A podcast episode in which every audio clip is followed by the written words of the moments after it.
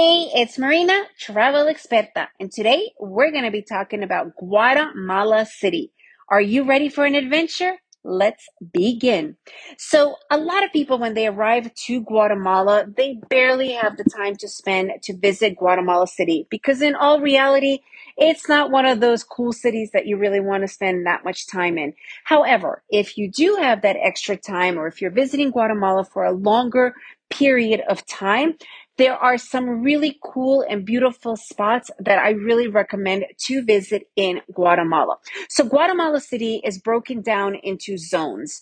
There are up to, I think, 16 zones at this point, and it's rapidly growing. There's so many zones that are just kind of springing up. However, the main zones that you want to visit, zone 1 is where the historic region is, right? It's where the cathedral is. It's where a big central park is. It's also where the presidential palace is, although the president does not live there. But it is a really cool place to visit. It's like this huge central park, and it has a central market, which a lot of people find to be really interesting. Probably one of the best central markets in all of Guatemala City.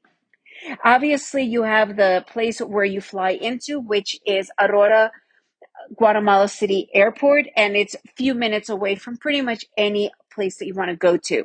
So Zone 10 is a very popular spot as well. It has a place where you can walk around. There's a lot of really great restaurants. A lot of the trendier hotels are located in this region as well.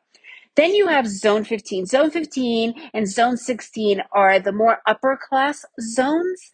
So it's a lot safer there. It's really pretty. They do have a lot of Airbnbs in those regions. But the cool thing about Zone 16 is a place called Ciudad Cayala, which is this huge outdoor area.